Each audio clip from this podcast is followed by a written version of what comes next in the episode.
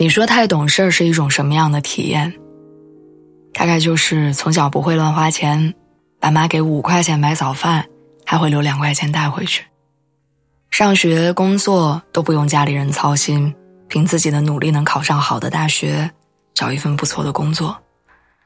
就算生病去医院呢，也能一个人挂号、看医生、打针、拿药，把一切处理得井井有条。时间长了，自己真的就习惯了。都说爱哭的孩子有糖吃，懂事儿的孩子没糖吃。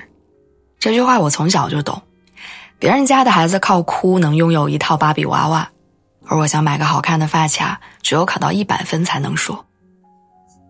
别人家的孩子闯了祸会立刻找爸妈撒娇求饶，而我做错了事，只会一声不吭的自己承担后果。长大之后，别人家的孩子会继续找父母要钱补贴，而我每次给父母打钱，还会担心我打的太少。很多时候，我都觉得自己似乎太懂事儿了，懂事儿到父母已经不会担心我，因为他们知道我一个人可以过得很好。直到昨天，我跟我妈视频，我跟她开了个玩笑，我说刚在私立医院抢到了九价疫苗，但是很贵，现在身上一点钱都没有，问他要不要借我一点。我妈听到之后立刻转钱跟我说：“一万够吗？”吓得我赶紧跟他解释说我是开玩笑，不用给我转。他不放心，反复跟我确认是不是真的够用，还叮嘱我说如果遇到什么困难，一定要跟家里讲。我感动于父母比我想象中更关心我，他难过于孩子太懂事儿，好像什么都不需要他。不过在内心深处，我们都深爱着彼此。只是我们从来没有说过。以前总觉得做人太懂事儿就会被忽略，但后来发现，其实你所有的好都有被看到和珍惜。之前在一个综艺节目里看到这样一个片段，节目组设置了一个整蛊游戏，让嘉宾找借口跟父母要一大笔钱，看父母的反应。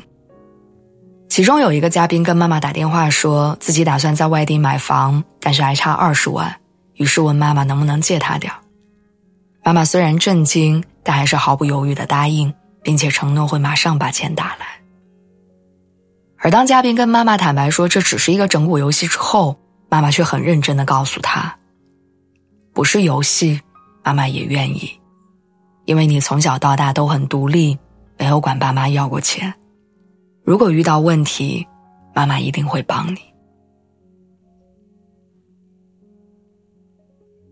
嘉宾后来坦言说，其实家里的存款很少，根本拿不出这些钱，但因为他需要，所以妈妈会想尽办法帮他凑。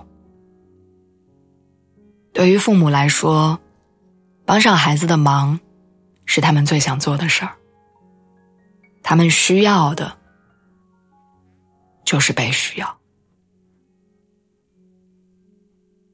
仔细想想，其实很多时候我们都误会了父母。我们以为自己很乖，就会被他们忽略；我们以为自己太懂事，他们就会习以为常；我们以为自己不说自己难过，他们就察觉不到。